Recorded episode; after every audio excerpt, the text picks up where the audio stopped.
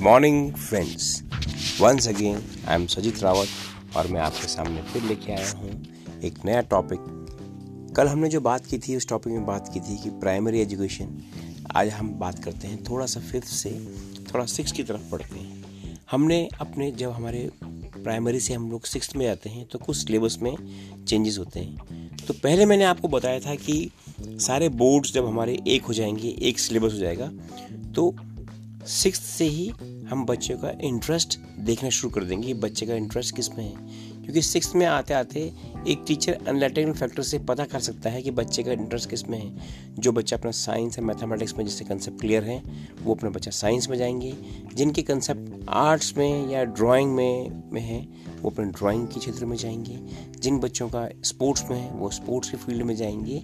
और इस तरह से जो मेरा अपना पर्सनल मत है, ये कोई एजुकेशन uh, सिस्टम का नहीं, पर जो मेरा अपना पर्सनल पर्सनल मत है वो ये है कि बच्चों का एलिमेंट्री मैथमेटिक्स वो सिर्फ एट्थ तक होनी चाहिए। एट्थ के बाद मैथमेटिक्स और साइंस ये चाहे तो बच्चा छोड़ भी सकता है, अपना basic drawing, language, social science, इससे भी बच्चा आगे बढ़ सकता है इन सब्जेक्ट को लेके, या फिर वो अपने बेसिक्स एलिमेंट्री मैथमेटिक्स भी ले सकता है।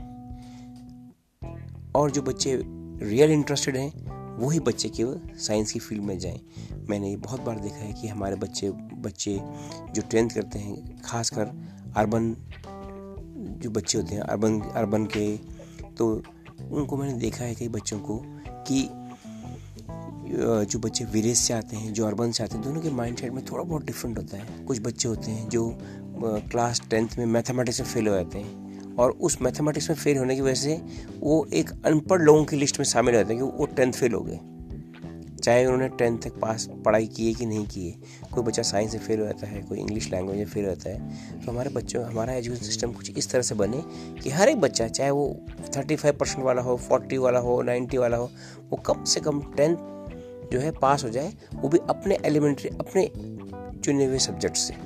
जबकि सब्जेक्ट चुनने का जो फैसला होता है वो होता है टेंथ के बाद।